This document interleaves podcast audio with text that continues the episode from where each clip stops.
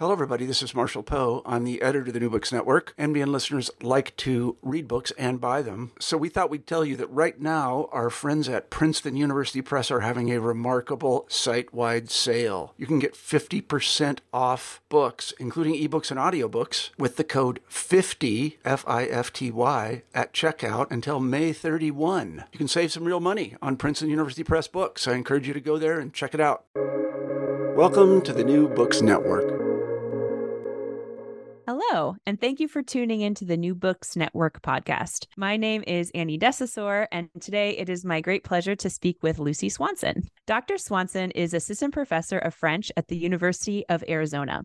She is the author of a recent book, The Zombie in Contemporary French Caribbean Literature, published at Liverpool University Press in 2023. Lucy, thank you so much for speaking with me today. Thank you so much for having me, Annie. So I just want to start by asking you a little bit about your background with the French language, what brought you to study French language and literature, and how did you become interested in the French Caribbean in particular? Yeah, so I started learning French when I was in middle school. I think I was 11, so I was in seventh grade, and I began taking French because I had friends who were taking it before school, and it sounded so cool to be able to speak the language. And so it was really just from that sort of that interest in the sound of the language that got me started. And I had a really wonderful, engaging first teacher there. And then throughout high school as well, I had one really wonderful French professor, French teacher in particular, who really kept me engaged and exposed us to a wide variety of things in the classroom. And then in college, I really honed in on an interest in French poetry. And I wrote my undergraduate honors thesis on Arthur Rimbaud. And was interested and thought I wanted to pursue that during my graduate studies. But then when I got to the University of Pennsylvania, I became interested in Caribbean literature through courses that I took with my dissertation advisor, Dr. Lidi Moudileno, who is now at the University of Southern California. And also I took some courses with Kofi Anyinefa, who has been a mentor who teaches at Haverford College. And so that's how I became interested in the Caribbean specifically, was through the literature of writers, including René Depestre and Patrick Chamoiseau, who both also embrace at different times a kind of surrealism that you can also see in Arthur Rimbaud's poetry. So that's sort of one of the connecting threads that I see through Rimbaud to he really inspired negritude poets, including Aimé Césaire as well, and then more contemporary writers as well. Oh, absolutely. Yeah, that's interesting to see that connection, and kind of attention to form through poetry too that we find with these authors. Yeah, that's wonderful. So what brought you to the topic of the figure of the zombie? For a book project. Yeah, so I was always really interested in the zombie that is very widely known in the United States and globally, that sort of came into being, we think, largely through Night of the Living Dead and George Romero films, where, although that zombie is not, in Night of the Living Dead, not called a zombie. And it's not until later that we see that term applied. I was really fascinated by that figure that's associated with a certain kind of horror.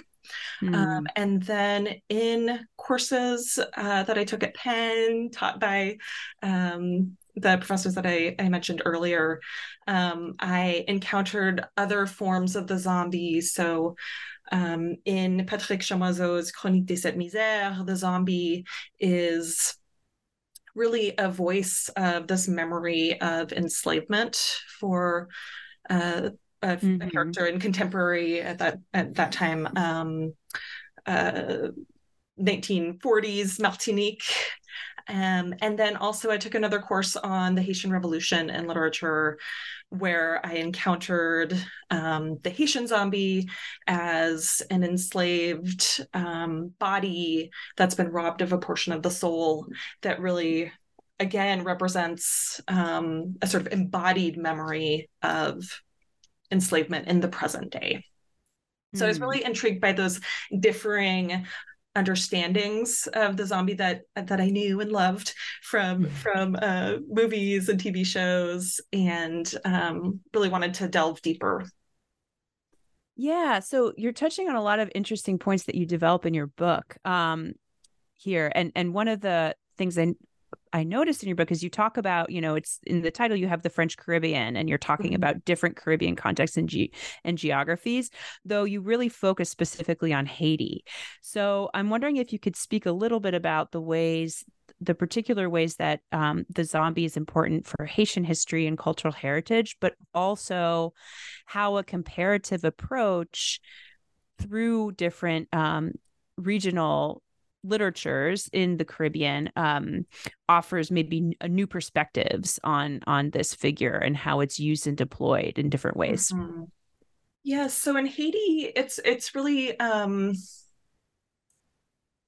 tied both to this history of enslavement, but also frequently is viewed as a lens to thinking about the Haitian Revolution and Haitian independence in 1804, and the way that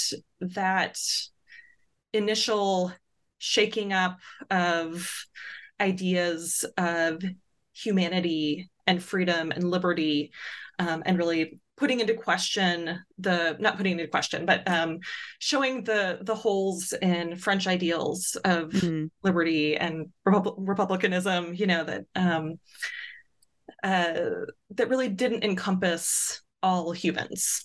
So that's another thing that the zombie comments on really importantly in terms of Haitian history.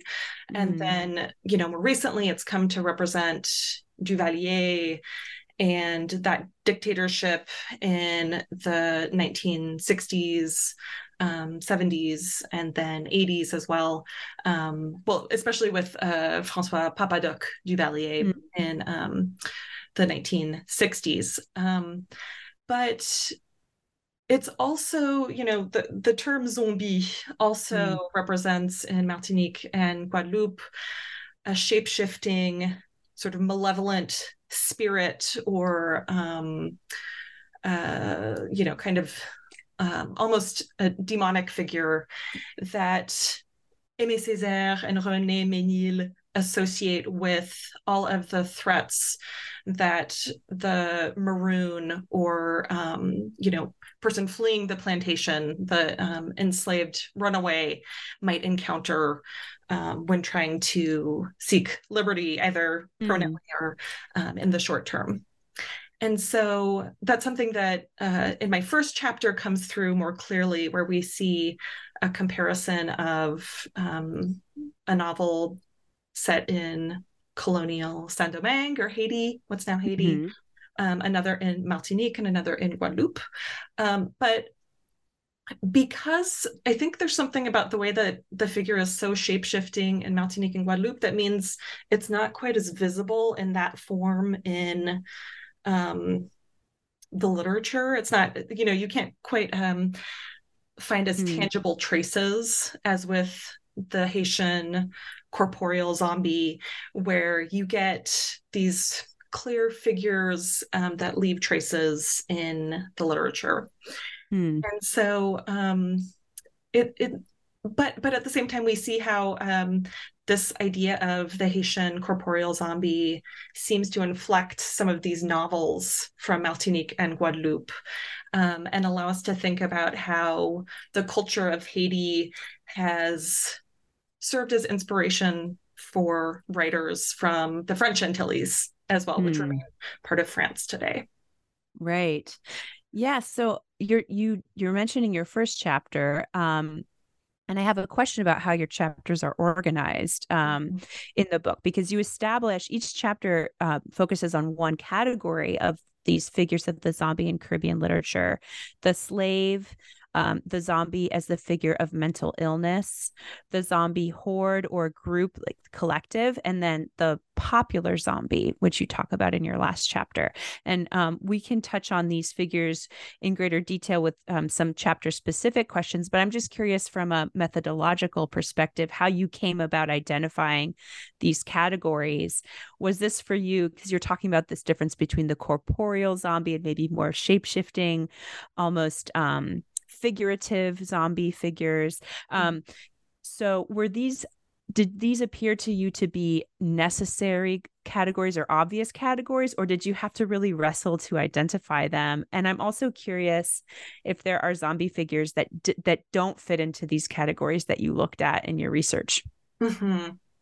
So I first, studied these different texts in my dissertation, and the avatars of the zombie, as they call them in the book, don't appear there, except the zombie horde. And so it was something that came later, although, in my dissertation introduction, I was already thinking about these sort of this typology of the zombie. But that was thinking more, okay, we have the sort of cannibal zombie or Romero style zombie. We have different versions of the zombie in Haiti, one that's more a spirit, and then this bodily one, and then the zombie in Martinique and Guadeloupe. But it wasn't until later, when I was working on trying to draft a book proposal, really before the book, of course, had even been finished, as we do, that I started to sense these other threads after I had sort of sat with the material a bit longer. So the horde was really evident, because it's something that's so ever present in our conception of the zombie now through films like, again, Night of the Living Dead, World War Z, and things like that. And it's also something very obvious in these Haitian texts. And then the other forms of zombie came after the fact. So the zombie is a figure of mental illness. I'm trying to remember how that became apparent. At one point when I was looking back, it just seemed very obvious to me. It was just something where I had an aha moment years later, even though it's not something that has been really discussed at all. And it really just allowed an interesting entry point into thinking about this question of kind of solving the zombie and figuring out what's real, what's supernatural, and those sorts of questions. And similarly, I delved deeper into some works that I hadn't discussed much in the dissertation, including Jean-Claude Fignolet's Aube Tranquille, in which there's, set during the lead up to the Haitian Revolution, there's a woman named Tukuma who has this band of avenging zombies that she brings forth and uses to get revenge on someone who assaulted her. So also by sort of remixing and thinking back again at these texts, these different avatars came through more clearly for me. Yeah. Well, you do a really great job in the book of art, making that case and really illustrating how they operate in these different ways. And you're mentioning, because you've mentioned a couple of times now, the Night of the Living Dead, but also other classic horror films, and video games, The Last of Us, for instance, you mentioned at one point, different, Western representations of the zombie. Something I really appreciated in your book, how you show how this, the figure of the zombie in Western popular culture is brought into dialogue with these literary zombies in Caribbean literary texts. And so I'm wondering, can you speak a little bit about broadly how you show how your authors in your study are responding to, interacting with, and perhaps also resisting these narratives in popular culture. Mm-hmm. Yeah. So I think with it was really digging deep into these tropes that come through. As with the case of the zombie as a figure of mental illness, there seemed to be some really clear responses and moments of, for instance, analysis of the zombie where they're saying, oh, but, you know, it's just like in I Walked with a Zombie, there's a moment where they, which is a really wonderful, thoughtful American zombie film. They're trying to diagnose, there's a nurse trying to diagnose the zombie character. And they show, or, you know, a medical doctor says, oh, it's a tropical fever. You know, we can try to treat her with, you know, insulin shock therapy and things like that. And then you see how this is brought up then, this idea of the zombie being institutionalized, for instance, by writers like Jacques-Stéphane Alexis, and then later René Depestre as well, who then, René Depestre has an interesting case of sort of two zombie women, one of whom frees herself from being zombified, sort of through a return to a sort of dreamscape or sort of like delving deeper into her imagination. But then you have another zombie who is fully zombified and who, but then is treated by psychiatrists. So you have these clear moments where, you know, in one case, it might initially seem very obviously scientific in the way that this setup of the zombie woman being diagnosed and treated is, you know, presented. And then that sort of key scene can then be repeated by other writers. And that's how I feel like it becomes obvious that they're interpreting and engaging with these other narratives of zombification. So here you're talking about your second chapter mostly. Yes. Right. So, and in that chapter, yeah, you talk about this history in Western medicine, really, and in psychiatry to try to understand what is the condition of this, like, how can we rationalize it? How can we diagnose it? What is really going on here? And I was surprised to learn that there were a lot of like studies and books, even as recently as I think the 1980s, about kind of demystifying or explaining the belief system around zombies and voodoo. Yes. Yeah. So that was really interesting to learn about in your book, but you know, you're talking about how authors are kind of offering different perspectives and critiquing this notion of, well, what I think you have this expression, the pathologization of Haitians and voodoo in this kind of Western perspective. Mm-hmm. So in it, in that chapter, you suggest that voodoo and psychiatric medicine, in some narratives, in some literary narratives that you study, are seen as a way of diagnosing and curing, but in a non-Western way. So could you speak a little bit about how that works, how that plays out in that chapter? Yes, absolutely. So, this was one of the sort of trickier chapters to put together, just from the standpoint of like organization and figuring out how to fit all these key parts together, because what I initially look at are these early representations. Like I mentioned, I Walked with a Zombie, which is from 1943. And then even the first zombie film, I Walked with a Zombie, from 1932, is incorporating ideas about hypnotism and mesmerism, and scholars have studied this, which was once used as a treatment for hysteria.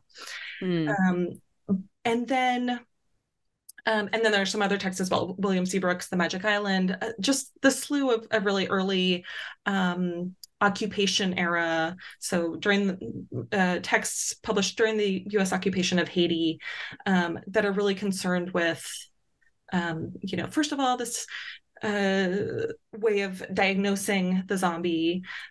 Is it, what's the reality of the sort of supernatural versus the scientific explanation? Mm. But then they also reveal this way of thinking about modern psychiatric medicine and surgeries, including lobotomies, and anxiety around that, and the sort of unknown regarding mental illness, mental health, and these treatments. But then they're taken up again, as I begin to allude to by Haitian writers who are bringing up these moments of diagnosis, problematizing them, and then often, in certain cases, suggesting that the zombie is not mentally ill. Zombification can't be explained as just, that person is mentally ill.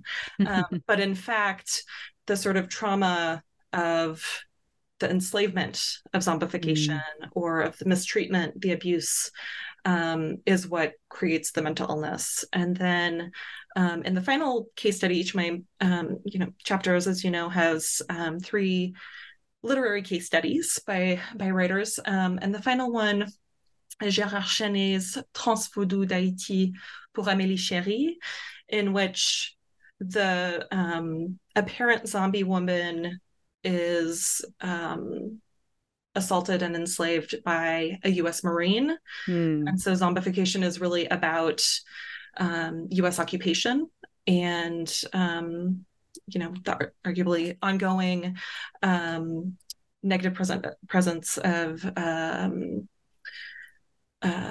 U.S. intervention in Haiti. But then the healing, like you alluded to, really takes place through Vodou ceremonies where the gods are invoked. So this character Amélie invokes, becomes ridden or possessed by Ogu, the god of war, who is really intimately tied to the Haitian Revolution and this idea of liberating Haiti. And that's one of the moments that allows her to sort of de-zombify herself and regain her mental health through Vodou ceremony.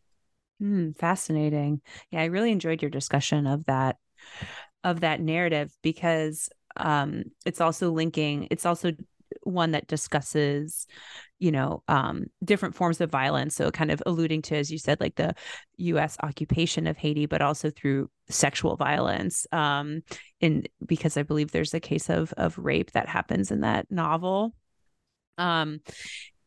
And that brings me to think about also your first chapter, which really delves into, which talks about the slavery period and kind of the link between, that seems quite strong, between the figure of the zombie and the enslaved person. And so I'm wondering if you could elaborate a bit more and provide some examples of how the zombie and slavery are linked in the novels that you study, and how these works are depicting these different forms of violence through slavery, during the slavery period, through the zombie narrative, whether it be physical violence, racial violence, of course, gendered violence, and even discursive violence you talk about quite a bit, but also how these works are reimagining different, the relationship between slavery and the figure of the zombie in new ways. Well, that's a really interesting question. Sorry, there are several parts to that, I think. So. Yes. If I forget anything, please feel free to remind me. Yeah. So, what's interesting about the zombie is, as I said already, often it's kind of a figure, an embodiment of this history of enslavement or, walking Haitian history in a way in the present moment. And so these three writers that I study, it's interesting to see them, take these figures back and have them be, very literally victims of the transatlantic slave trade, in addition to being zombified. Mm-hmm. And so it almost seems to be like this double enslavement. But then in each case, there's also this way of pushing back against that idea of, often in Haitian myth, there's or legends, there's sort of this tension between the zombies' lack of ability to revolt and to, fight against its enslavement, since the zombie is thought of as mindless and having been literally robbed of the portion of its soul containing will. But for instance, Jean-Claude Vignolet, who I already alluded to, his novel Aube Tranquille, which should be coming out soon in translation as Quiet Dawn, translated by Kama Glover and Laurent Dubois, has this figure that uses a zombie horde to avenge a rape. So the character Tukuma, who has this, kind of wields this zombie horde to do her bidding, has them kill this character named Bonbon, who raped her. And so it's really an act of avenging sexual violence, which is particularly intriguing because a lot of these stories of female zombies are about making them into sex slaves.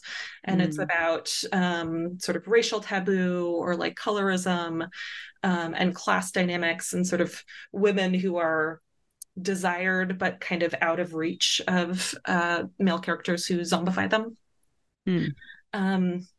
And so here it's interesting that it's really the zombie is kind of exacting the opposite kind of a vengeance. But there's also a character who is an enslaved woman who is raped and made a zombie by the Maroons, who are upset with her because she colluded with the white planter who raped her. So very sort of complicated narrative.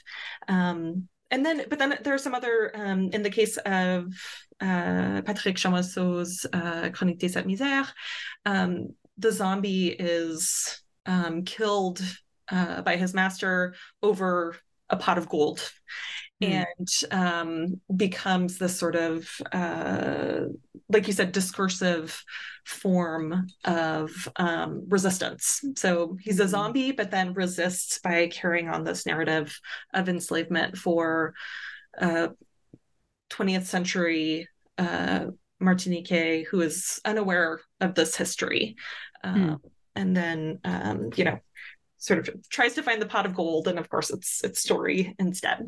So, yeah, that's interesting how you are really highlighting how the zombie, these different understandings of the zombie are, as passive, as being not having agency, are really, they're reappropriated by these authors and made into figures of agency and resistance in interesting ways.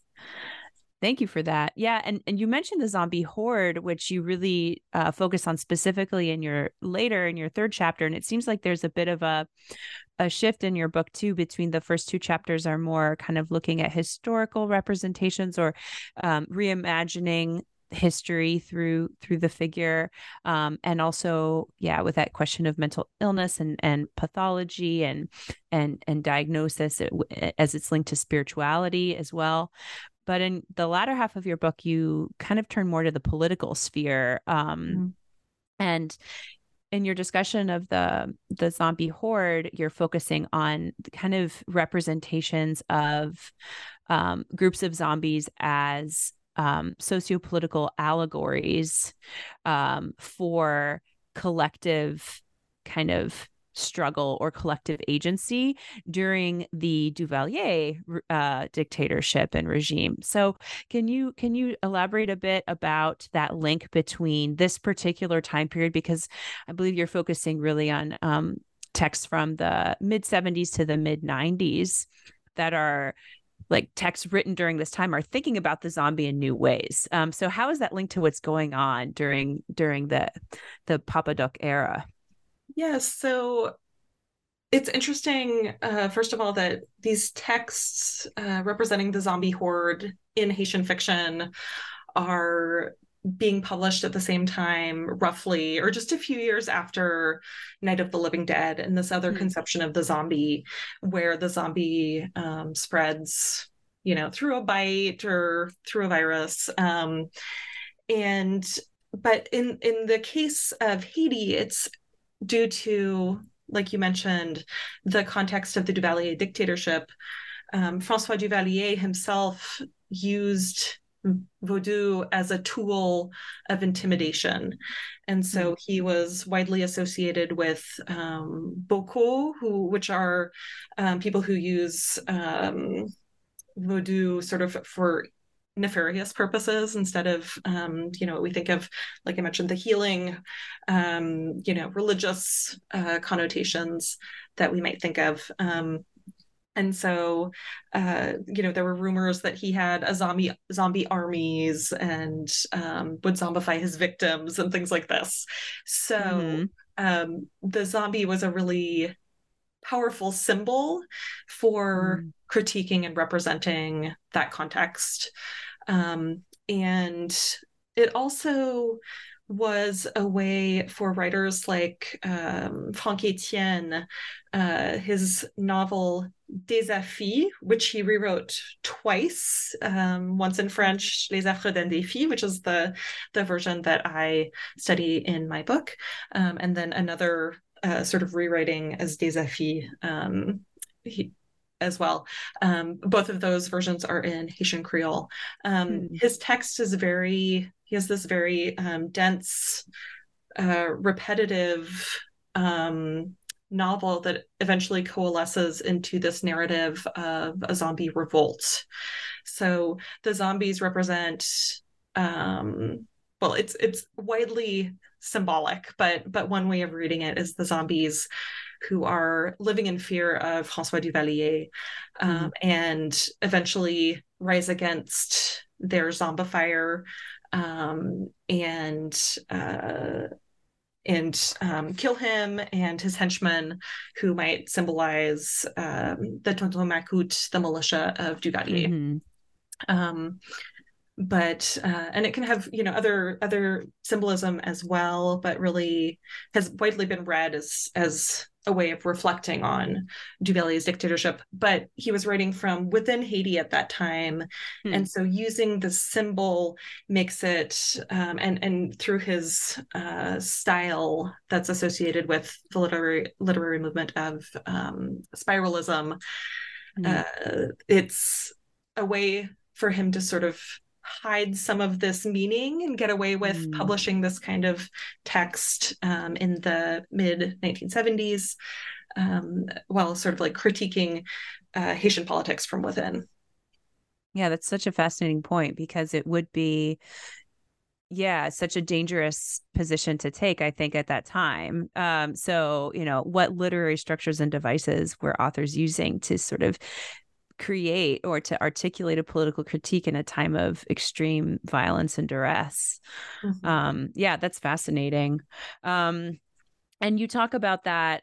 You really illustrate well, I think, how the zombie becomes a symbol of different types of conflicts, that are both intranational and international. So within Haiti itself, and also in the Cold War context and internationally, and kind of the role that Haiti plays during this time on the global scale.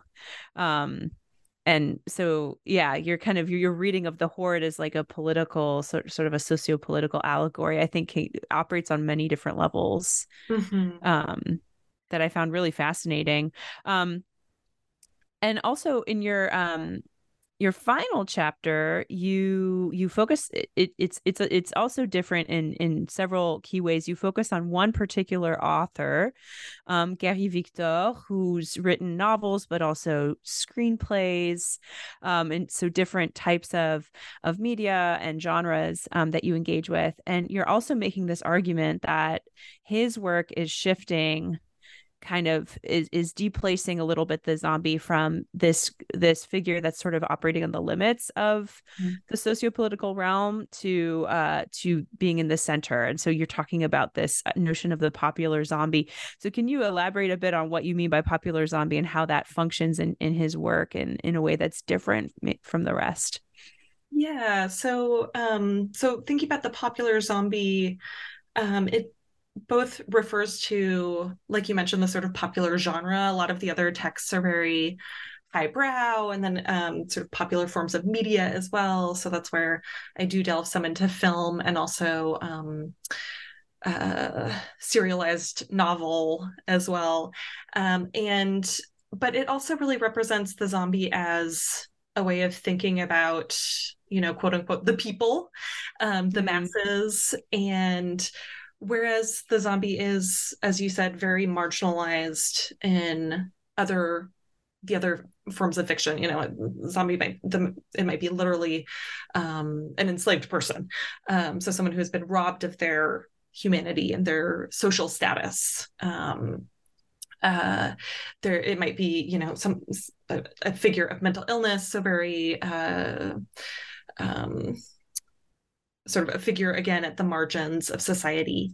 But here it's really the zombie, you know, runs for president in the film Les Amours d'un Zombie, or the zombie gains superpowers by its ability, its association with the night and with death.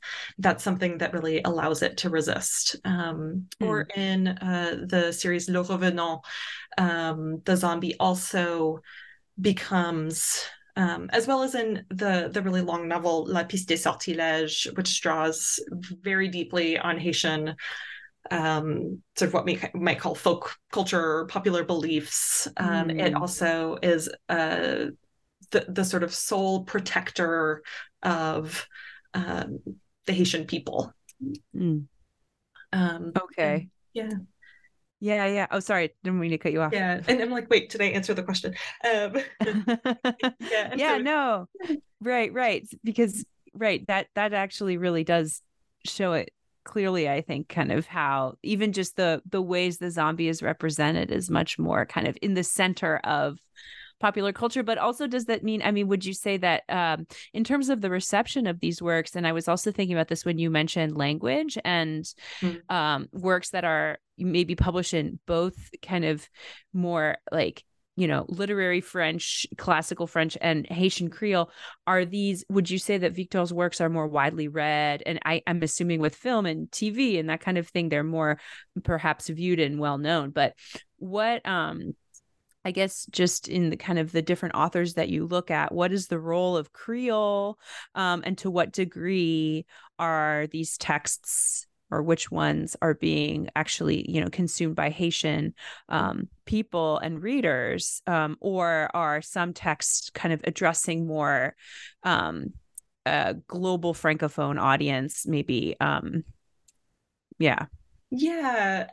So Gary Victor is often pretty widely referred to as one of the most popular writers in Haiti. And I think, you know, some of that is the sort of like blending of genres and the fact that, you know, like with a film, you can have, you know, the film is primarily in Haitian Creole with the dialogue, but then you can also have subtitles as I think the version I got, subtitles in Spanish or French as well, so it can be you know, really accessible to a wide audience in that sense, and including in the diaspora as well. And, you know, and his serialized novel was also something that was available, was part of an insert in the Nouvelliste newspaper. Something that might be more accessible as well. And then, you know, it's interesting otherwise. So Franck Etienne's novels, I think I have one of the early editions where it was published in Port-au-Prince. But it's true that some of the other novels are published in France by Gallimard. You know, if we work in Francophone studies, we know that that's often where a lot of the publishing houses are located. And other authors like René Depestre has been accused of sort of auto-exoticism in his discussion of Haiti since he lived so long in exile. So, so I think that definitely is something that, you know, Gary Victor's position as a popular writer in Haiti also plays into that notion of the popular. And also I think he engages in different ways with different Haitian audiences and also diasporic audiences as well. But he also gives a really incisive critique of Haitian culture that I think at a lot of different moments in his works that I think are really interesting and that I think probably speak especially to a Haitian audience. That's something that scholars like Marie-Josée Nzengu-Tayo have spoken about as well. Oh, great. Really interesting. And also speaking about the diaspora, you also discussed Dany Laferrière and some of his works a bit, and you kind of point to how both Victor and Laferrière, in your view, are, you know, in terms of what brings them together, maybe in their use of zombie narratives, that they're both critiquing Western appropriations, including these kind of like more popular, well-known films that we've come to, you know, love and consume in the Western world. So can you speak a little bit about how that works for them? Like, how they're sort of maybe taking back the zombie or pointing to this appropriation of the zombie. Yes. And I think in the case of Dany Laferrière, well, and I think in the case of both of them, they're also kind of critiquing discourses within Haitian fiction sometimes as well. So I think they might be doing both.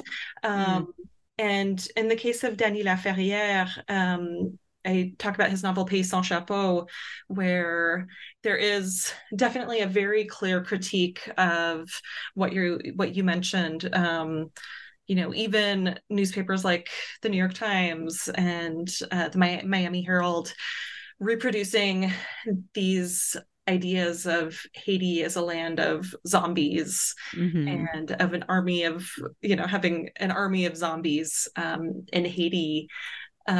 But in his novel, you know, in most of these other novels, you eventually kind of see a real zombie at the level of the plot itself. But the narrator of Pays Sans Chapeau, Vieuxeau, just is constantly seeking out the truth behind the zombies. And ultimately, the stories just get more and more overblown. And so it's the sort of horde of zombie stories in and of themselves that just continue to proliferate and get bigger and more far-fetched and that never really amount to anything. So I think he's really, ultimately, there's this sort of end of meaning where they don't suggest anything anymore.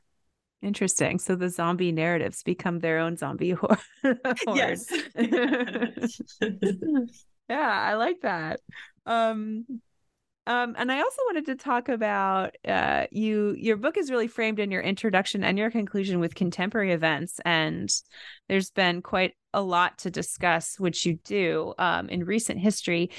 And I'm wondering if you can speak just a little bit about how the zombie narrative is reimagined and also continues to be relevant in a post-earthquake Haiti following the devastating 2010 earthquake, and how authors in Haiti, but also throughout the Caribbean, were thinking about this devastating event through the zombie figure. But also I'm thinking about how in your conclusion you gesture to its relevance and its polyvalence, perhaps, in broader kind of narratives of the global South, including the recent film Atlantique, which thinks about migration and through the figure of the zombie, and other narratives as well. So I just wanted to kind of touch on that a little bit with you. Yeah, and that's something that actually since the conclusion I've played with a little bit more in giving talks related to the book, and thinking about how in works like Gary Victor's Sorrow, he uses the zombie as a way to critique NGO intervention in Haiti following the earthquake, and suggest, you know, it's almost like another way of a new sort of necropolitics, way of capitalizing on Haitian disaster internationally. And we can also see that we can see in other ways, though, like I mentioned in my conclusion, Bertrand Bonello's Zombie Child, which is really interesting because it has all these very elusive references to things like the post-independence era in Haiti, and the way that so in that film, the earthquake kind of suggests the ways that these past events in Haiti keep sort of resurfacing in a way that is alluded to through the idea of the earthquake. And in Atlantique, we also see, I think, there are a couple concepts that suggest, you know, this is not necessarily, these are not zombie figures, but as I lay out, I think there are these really poignant echoes with the zombie that we see in the film Atlantique, with these sort of revenants that also are tied to both contemporary questions of migration in a neo-colonial Senegal, West Africa, which is also where we think about places like Gorée Island, which was sort of a point of that slave ships departed from for the Antilles. Right. So it really has these resonances with the zombie and the zombie's ties to enslavement, but also these sort of Atlantic migrations that also, you know, quite possibly led to the origins of the zombie myth itself. Fascinating. Thank you so much for that, Lucy. Before I let you go, I want to ask you about what you're currently working on, or maybe how this project is leading to new projects, and what we can expect to read from you next. Yes. So right now I'm working on very early stages of my second book on contemporary reimaginings of other iconic figures of the colonial period in Saint-Domingue, but also in Martinique and Guadeloupe as well. So thinking about enslaved resistance figures, including Macandal.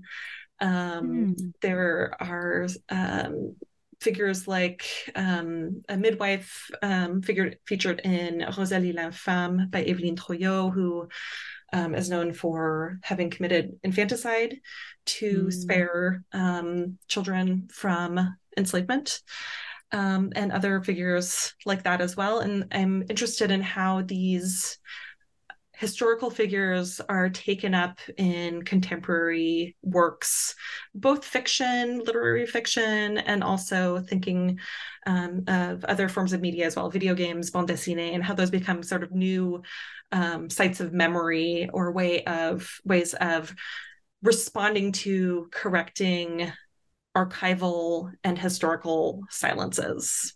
Mm. Fascinating. Yeah, that sounds like a very important and relevant topic today to think about. Well, Lucy, thank you so much. It's really been a great pleasure for me. I really enjoyed reading your book, and I enjoyed speaking with you about it even more. So thank you so much, and best of luck to you for your research moving forward. Thank you so much, Annie, and thank you for your insightful questions. I really enjoyed speaking with you as well. My pleasure.